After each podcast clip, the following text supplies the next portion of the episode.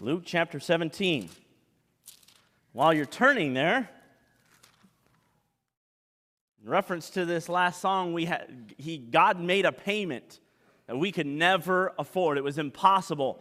Outside of that, how many of you have ever had to do something that you thought was completely impossible? Anybody?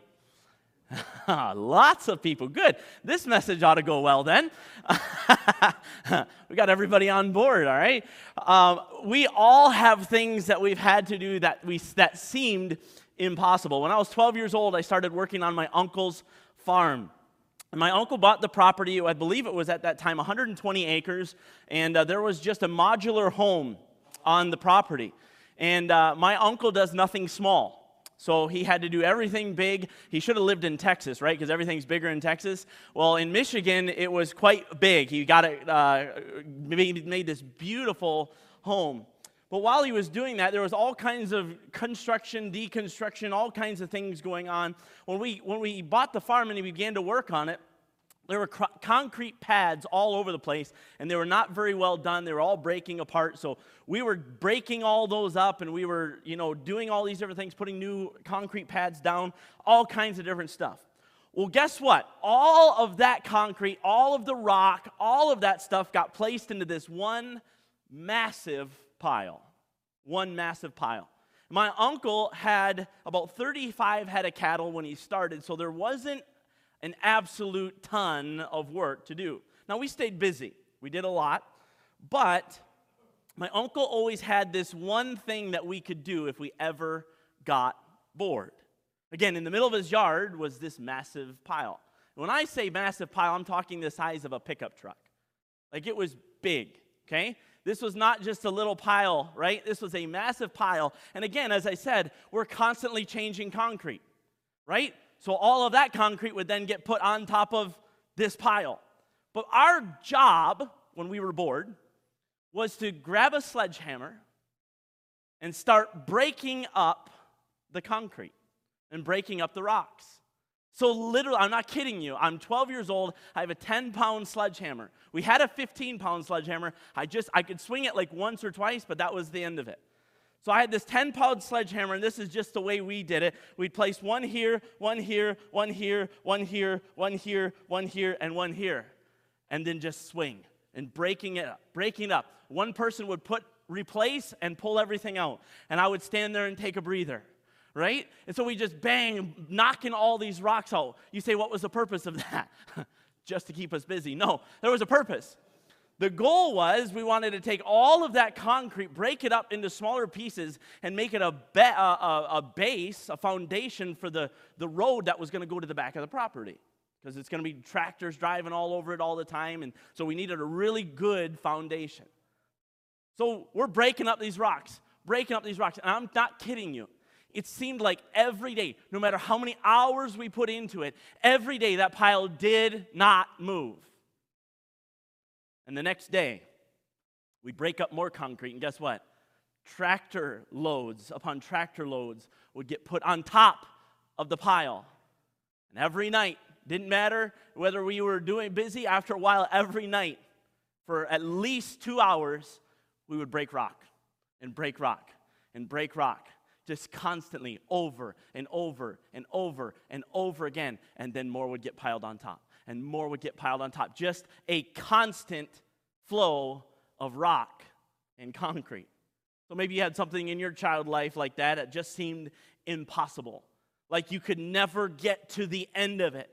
Maybe you even felt like it was piling up even more. And the more you tried, the more effort you put in, the more it seemed to get bigger and bigger and bigger. You just feel like you just could never catch up. Now, with impossible things on your mind, I want to introduce you a very sensitive yet important subject this morning. Very simply, it's just the word forgiveness. Forgiveness. Sometimes forgiveness can seem like an impossible task. Sometimes forgiveness can seem like it's a hard subject because, listen, I understand that there are passionate feelings around forgiveness. You say, Pastor Yeomans, you don't know what they did to me. You're correct. I understand. I don't, nor do I think I want to know. Listen, I don't know what somebody's done to you, and this is why I'm going to try and keep my thoughts and my feelings out of this. I really want to start by saying I may not understand what you've gone through or are continuing to go through, and so I don't want to give you any of my advice today. I simply want the Bible to speak for itself. So if you want to get mad at somebody, you can get mad at the Lord. Okay? I really want to keep myself out of this because I have opinions, I have things, but I've never gone through what you've gone through. I've never experienced what you've experienced. And so the Bible knows, the Bible is the truth, and the truth will make us free. So I want to be able to help you see the truth today and for the Bible to speak for itself. Listen, forgiveness is hard. And sometimes I know, I know this for a fact, sometimes it feels like somebody just keeps piling rocks on top of you. And you try to forgive, and more rocks, and you try to forgive, and more rocks, and you try to forgive, and more rocks, and it just keeps continuing. It's this huge cycle. Luke chapter 17 begins the story. Notice in verse 1, the Bible says, Then said he, being Jesus, unto the disciples, Notice, it is impossible, but that offenses will come. But woe unto him through whom they come. It were better for him that a millstone were hanged about his neck and he cast into the sea than that he should offend one of these little ones. Verse 3. Take heed to yourself. If thy brother trespass against thee, rebuke him. Oh, we love that, don't we? Well, that's my favorite part right there. Rebuke him. I get to rip him up one side and down the other. Hold on. And if he repent, here it is, forgive him. And if he trespass against thee seven times in a day, and seven times in a day turn again to thee, saying, I repent, thou shalt forgive him. And the apostles said unto the Lord, Increase our faith. The Lord said, If ye had faith as a grain of mustard seed, ye might say unto this sycamine tree, Be thou plucked up by the root, and be thou planted into the sea, and it should obey you.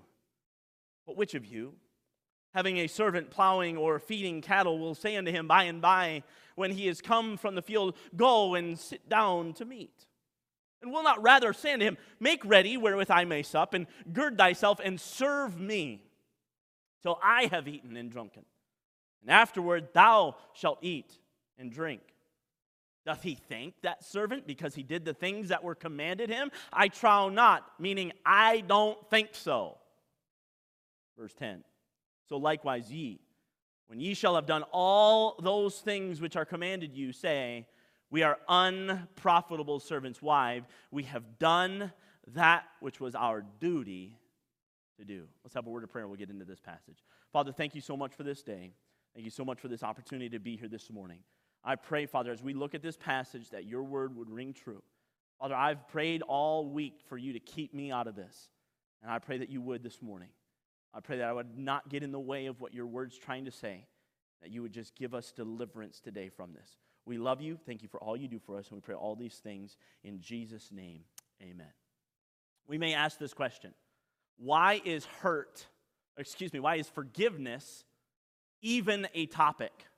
Why is forgiveness even a topic? I don't want to talk about it. I don't want to think about it. I don't like forgiveness. I don't like the thought of forgiveness. Why is forgiveness even a topic in the Bible? Well, first of all, I want to give you this hurt is inevitable. Hurt is inevitable, right? Some of the older folks are like, yep, it's going to happen.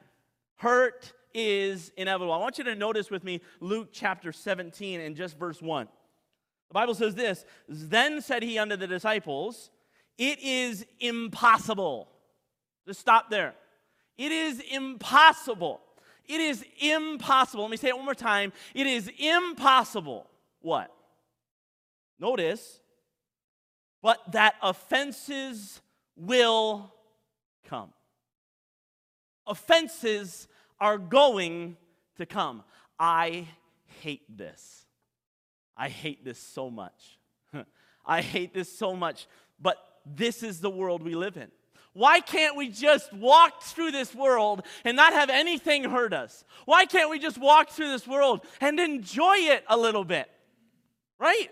Why can't we? Why does hurt have to be inevitable? This is what we live with.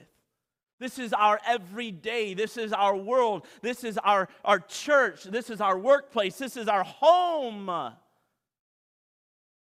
Hurt is going to come whether we like it or not. You say, why? Why does hurt have to come? Don't miss this, okay? Hurt is inevitable because of this. We forget that we are in a battle. Don't miss this. We forget that we are in a battle. And just for the record, battles are not all cupcakes and rainbows. Have you ever been in a battle?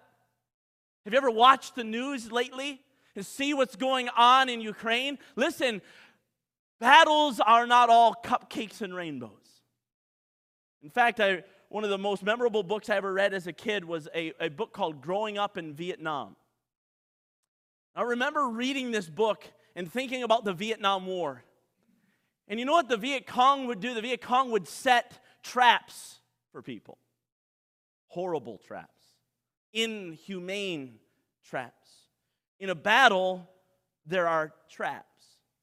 The enemy is constantly setting traps to hurt, maim, injure, and guess what? Kill us.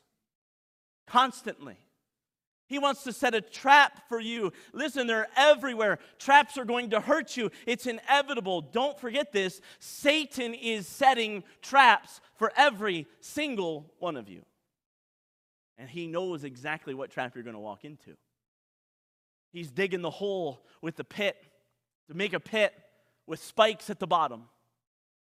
He's setting up uh, a cord so that you'll, you'll trip over them and set the trap off, and before you know it, you're stuck.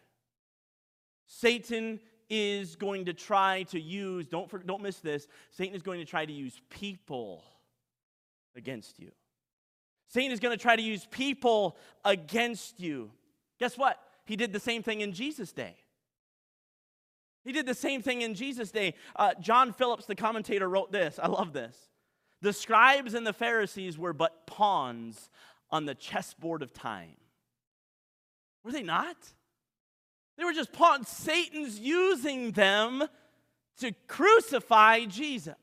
Satan's using them to get under the skin of the disciples. Satan's using Paul or Saul and saying, You go, you be zealous, you kill Christians. They were pawns the chessboard of times, listen, Satan will use anything he can to hurt you. Don't miss this. He will use anything he can to dissuade you from moving forward. Think about a war, think about a trap. Guess what a trap does to you? it stops you. It keeps you from moving forward. You may get a poison arrow in the neck. Guess what? That's going to stop you from moving forward. You may fall into a pit and fall on the spikes. Guess what? That's going to stop you from moving forward. Satan wants you to stop moving forward for the cause of Christ.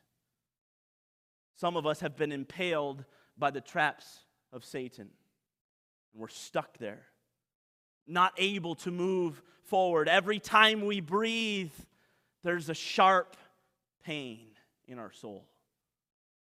Every time we think about how in the world did I even get into this mess, we break out into a cold sweat. Our stomachs begin to turn. And no matter what we do, we're impaled. We can't move forward. We can't even imagine getting ourselves out of this. We just can't get out. Do you ever feel like forgiveness is just impossible? Number two, hurt is inevitable. Number two, forgiveness is impossible. You say, hold on, isn't this message about forgiveness? Why are you saying that it's impossible? Notice with me in verse 3 of Luke chapter 17. The Bible says this Take heed to yourselves if thy brother trespass against thee, rebuke him. Again, we love this part. Yes. Oh man, I get to get it all in his face and I get to tell him how horrible of a person he is. And This is what you did against me and you offended me and you said something I didn't like and all this stuff. And I get to rip you up one side and down the other. And that's not at all what this means. Not at all. Rebuke gives the intention of saying, hey, I don't know if you knew, but you did something wrong. It's, it's a bringing up of a wrongdoing. By the way, truth ought to be spoken with, oh, yeah. You know, the funny thing is, we all know that, don't we? We all just said it. We don't often practice it, do we? This rebuke is not made to destroy somebody. That's Satan's job. Don't miss this. Rebuke is made to restore somebody. Re- rebuke is not made to destroy somebody, it's made to restore somebody. That's the whole point. And notice verse 3 and if you're rebuking him so that he will repent, and if he does, what does the Bible say? Forgive him. But I want you to see the impossibility of this. Verse 4. And if he trespass against thee seven times in a day, the same day. And seven times he turned again to the and saying, I repent. Right? That's how we all visualize this happening. You hurt me, and then, oh, I'm sorry. What does the Bible say? Thou shalt forgive him. I want you to notice this.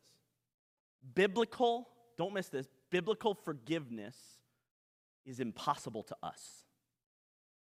Biblical forgiveness is impossible to us. How many of you would be willing to forgive somebody for the same thing seven times in one day? yeah. Okay? Listen, most wives, oh boy. Most wives can't forgive their husband leaving his clothes on the bedroom floor seven times in one day. Trust me, I know. I'm speaking from experience here. Most wives can't do this, let alone trying to forgive someone in the church who's hurt them. Listen, we can't forgive our spouse for something that they do on a consistent basis. But listen, how in the world are we going to ever forgive somebody in the church who just keeps doing the same thing after the same thing after the same thing after the same thing? And you know what we tell ourselves? They're Christians. They should know better. I want you to notice with me. Verse 3 Take heed to yourselves if thy what? Brother. Oh, this is a close knit person. We call each other brother and sister because we're brothers and sisters in the Lord. Don't miss this. Listen, we think that Christian ought to know better. They ought not to do that. They shouldn't do this. But listen, the Bible says, if thy brother trespass against thee seven times in one day and he repent of it, forgive him. Impossible, right? Listen, I'm gonna stand, I'm gonna stand here and tell you it is impossible. It's impossible. Show me one person that's able to do it. Show me one person in their own strength who's able to do it. It's impossible. I think this is where many of us sit. We sit here, we think about what this person did or what that person did, and we think there is no way I can forgive them. They did it one time 10 years ago, and I still can't forgive them.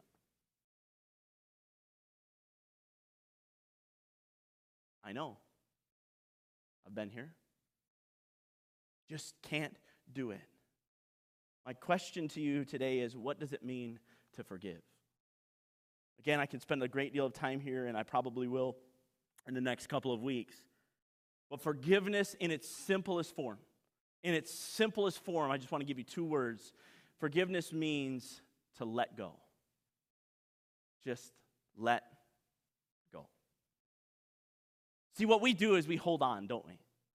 Oh, they did that to me 10 years ago, and uh, and we just hold on to that thing, and we slight, maybe let a little bit of slack out, and then we bring it back in, and we say, Oh, no, you're not getting away with that. And we let a little bit of slack out and think, Oh, it's going to get better. And then wham, they do it again. And we grab a hold of that thing again. Forgiveness is simply letting go. The question then is how do I let go when they keep doing wrong over and over and over and over. I haven't even made it to seven yet, and over and over again. How do I let go? They keep piling it on. The, the stones keep showing up. The stones keep laying themselves in there. And Pastor Holland has done a great job. Listen, notice this. We can't grow spiritually when there are rocks under our soil. We'll be choked out, we'll be dried up. How do we do this? Seems impossible, doesn't it? Well, the disciples thought so too. Don't feel bad about it, all right? The disciples who walked with Jesus thought the exact same thing. Look what they said in verse 5. And the apostles said unto the Lord, Increase our faith. we can't do that. Increase our faith. So, number three, very simply, is this faith is imperative. Faith is imperative. Forgiveness is impossible. However, faith is imperative. I don't want you to miss this. I believe this the number one reason we cannot forgive is that we don't have faith. What are you talking about? Let me say that again. The number one reason that we cannot forgive is that we don't have faith. Notice with me in verse 6. Disciples say, Increase our faith. And the Lord said, If ye had faith as a grain of mustard seed. We know that a mustard seed is the smallest on earth, right? Tiny. If ye had the faith as a grain of mustard seed, ye might say unto this sycamore tree, Be thou plucked up by the root, and be thou planted into the sea, and it should obey you. Wouldn't it be great? I remember when we first moved into our house, there were four trees, four uh, cedar trees on the side of our driveway. I hated them. I like snow, right? My only thought was, how in the world am I going to shovel my driveway and pile snow in those trees? So, guess what? I said, Be thou removed! And they went away with a lot of hard work. I didn't have a chainsaw, I had a handsaw. Thanks, dear. I had a handsaw. I hooked them up to the back of my vehicle, pulled them, and just began sawing, and it just each one, one after another. I did the same thing with the roots. Borrowed a chain, ripped them out, cut them all up, got them out of there. Wouldn't it be so much easier if you just say to a tree, hey, get out of here? It would be so much easier, hey, come in here, right? Planting a tree is difficult too. And so we look at this passage and we go, okay, if I just have more faith, if I just have more faith, if I just have more faith, I will be able to forgive. Eh, wrong. I have to have faith that I can forgive. Eh, wrong. Don't miss this, okay? Jesus is not talking about the amount of their faith. See, the disciples and all of us think, oh, I need more faith. Increase my faith. I need more faith. It's not about the amount of your faith. Notice with me, it's about the object of your faith. You see, remember the disciples, they tried to cast out the demon, the demon child? And they couldn't do it, right? The nine, they're like, why couldn't we do it? And Jesus says, because ye had no faith. It wasn't about their faith. Their faith was in themselves. So it's not about the amount of faith. Notice it's about the object of your faith.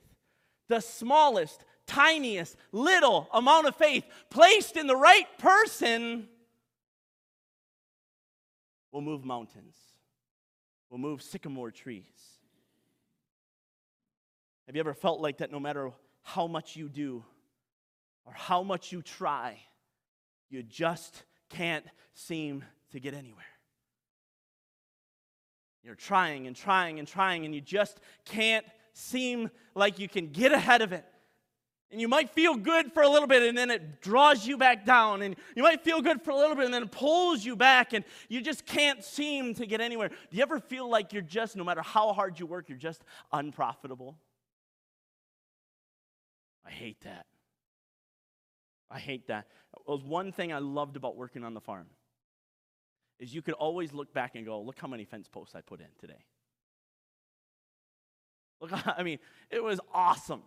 You could say, look how many fields we planted today, or look how many, uh, uh, I mean, just so many things that we could look back to as very physical. We could see what we were doing. Listen, the job I'm in currently, you don't get to see that that much. In fact, sometimes it just seems like it's mounting and mounting and mounting, and you look back at your day and you just go, whoa, I think I created more work.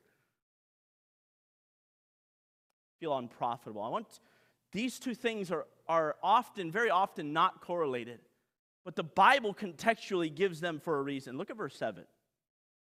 Jesus is talking to his disciples still, but which of you having a servant plowing or feeding cattle will say unto him by and by when he has come from the field, Go and sit down to meat? I want you to just stop. I'll try and explain this to you a little bit. Servants were made to serve.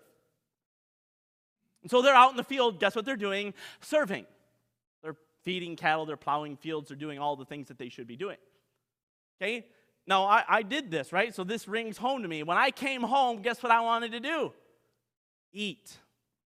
You know what my mother would make me do? She would make me go weed whack everything that she didn't mow. And listen, if you ever see my house, weed whacking is not just a quick, easy job. This is an hour to an hour and a half long job. And I hated it because we had very sandy soil. We lived kind of in a, an old gravel pit. And so I'm, I'm not kidding you when I say rocks are hitting your face when you're weed whacking. So I hated it. I would rather do anything else but weed whack. But I want you to understand, I come home from the field, and guess what? I didn't get a meal. I had to go out and weed whack. I Had to go do all this other stuff. This is exactly what's going on here. Look at verse 8.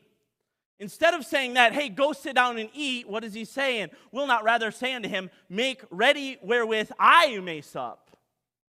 And gird thyself and serve me till I have eaten and drunken, and afterward thou shalt eat and drink. Again, a master says to his servant, You've come out of the field, you don't get to eat. Now gird yourself, get all cleaned up, and start serving me my meal. Seems kind of selfish, doesn't it? Seems kind of selfish, like, what in the world? Listen, constant normal thinking back then. Verse 9 Doth he thank that servant because he did the things that were commanded him? I trow not. No way. Servants are supposed to do what servants are supposed to do. Servants are supposed to do what the master commands. Verse 10 So likewise, ye, when ye shall have done all those things which are commanded you, say, We are, notice, unprofitable servants we have done that which was our duty to do.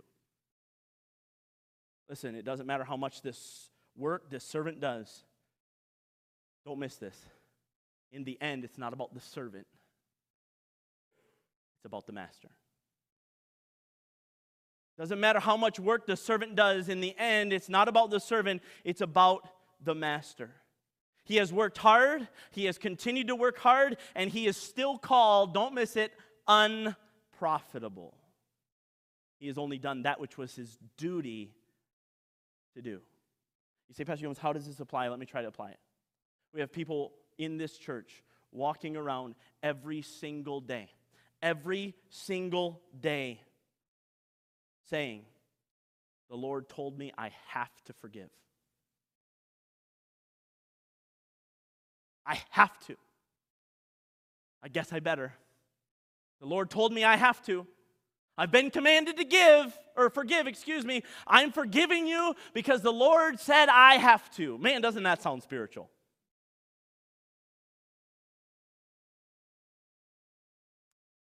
Want to be an unprofitable servant in forgiveness?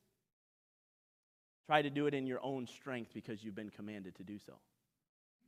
Guaranteed, guess what? Guaranteed you'll be unprofitable. I'm not going to ask you to raise your hands, but how many of you know that from experience? Well, I've tried, Pastor Yeomans, I've tried. I've tried to forgive. I've tried to forgive. I've tried to give it all I can, and I just can't do it. If you want to have victory and forgiveness, I want you to write this down. This is not new with me, but you have to let go and let God. You, you have to let go and let God. You have to let go and let God. Forgiveness is not about you doing more. Forgiveness is about you trusting God. Increase our faith. Forgiveness is not about you doing more, it's about you trusting God. 1 Peter chapter 5 and verse 7. The Bible says this casting all your care upon him. Why? Because he careth for you. All your care. Forgiveness is about literally casting all your care upon him. Why? Because he careth for you. Does anybody know what chapter 5 and verse 8 says? Be sober, be vigilant, because your adversary, the devil, walketh about seek, as a lion, seeking whom he may devour. Do you see the correlation?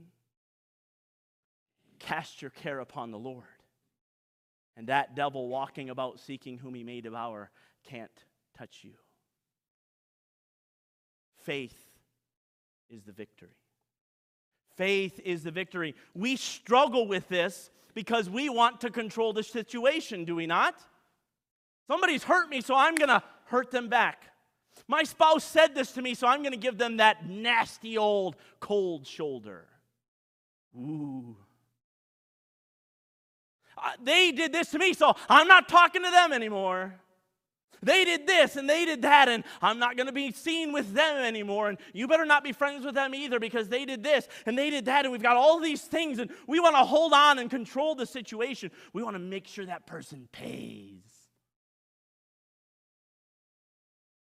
We want them to know that we are upset with them. We want them to suffer. Don't miss this one. We want them to suffer the way that we suffered. That grudge and that bitterness, guess what, will only hold you in the trap longer. Faith is the victory. If you're in the habit of writing things down, I want you to write this down. Forgiveness by faith frees you from the fiery darts of our foe. Don't miss it. Forgiveness by faith frees us from the fiery darts of our foe. It's almost like you have this shield that protects you from every trap that Satan conceals. It's almost like you have this shield that no matter what comes, no matter what happens, you've got this shield that nothing can touch you. It's almost like Ephesians chapter 6. It's almost like Ephesians chapter 6 and verse 16 that says this Above all, taking the shield of what? Faith, wherewith ye shall be able to what? Quench all the fiery darts of the wicked. You want to stay away from the trap?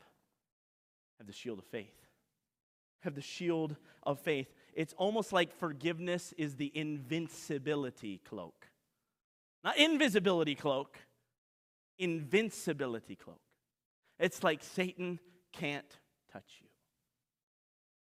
Listen, think about it very practically. Somebody hurts you, you forgive them. I'm not stuck in a trap. I've forgiven them. I've let it go, and I've let God. God can handle it. Vengeance is mine. I will repay, saith the Lord. It's not me. I don't have to make them pay. That's God's job. Let go and let God. Man, I'm walking around free as a lark. Listen, forgiveness frees you of the liability. I got nothing. I don't want to be unprofitable. I want to be profitable. Let me ask you this morning as I finish Do you want to be free from the snare of Satan? Do you want to be free to take the next step forward in your Christian life? Do you want to be free? Do you want the hurt to go away? Do you want to be free to have the joy back in your life? Do you want to be free to have the peace that passes all understanding?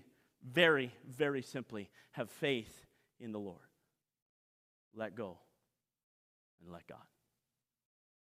Let go and let God. Quit trusting in yourself to do it. Quit trusting in yourself to get over it. I just got to get over it. I just got to get over it. Not going to happen. Quit trusting in the other person to make it right. They're probably not going to. You will only become unprofitable. Trust the Lord. Let Him handle it. I ask you to bow your heads and close your eyes this morning. We're going to do something a little bit different this morning. I think this is absolutely needful. And I'm going to have you do this not for my benefit or for the benefit of anybody around you, but simply for your benefit as a testimony to the Lord. I'm going to ask you to raise your hands if this is true. How many of you would be honest enough to raise your hands and simply say, I need to forgive someone?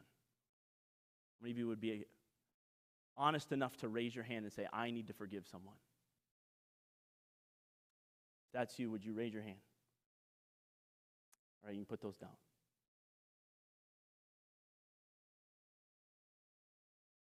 Oh, several people. I don't say that to say anything but this. We all have someone. We all have someone that we need to forgive. And quite frankly, hopefully today we realize that we just can't do it on our own. This morning, I think we just need to quit trying and trying and just let God handle it. You will never take the next step in your Christian life. Don't miss this. You will never take the next step in your Christian life until you forgive. Our theme this year is reaching out. The best way to start reaching out is to begin by forgiving. I'm going to challenge you to make a decision today. As always, I challenge you to write it down. But again, we're going to do something a little bit different this morning. I want to challenge you to pray. Not just make a decision, but pray. Our, we call it our altar, the front of our, our platform is wide open. You can come up here and pray if you desire. If you desire, you turn around in your seat, pray at your seat.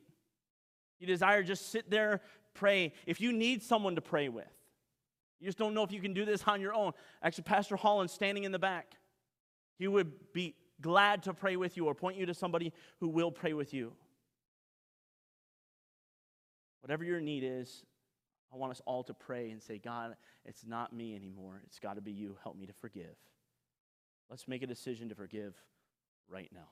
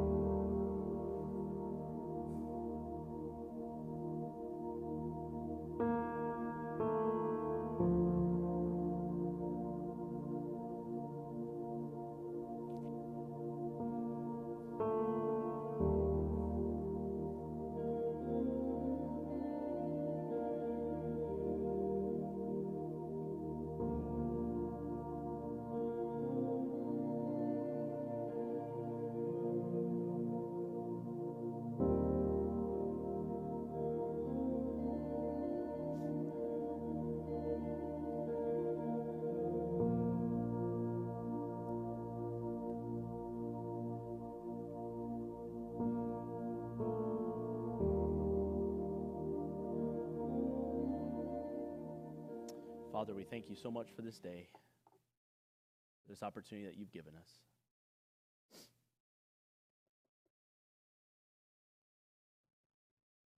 Father, we need you. It's quite obvious that we need you.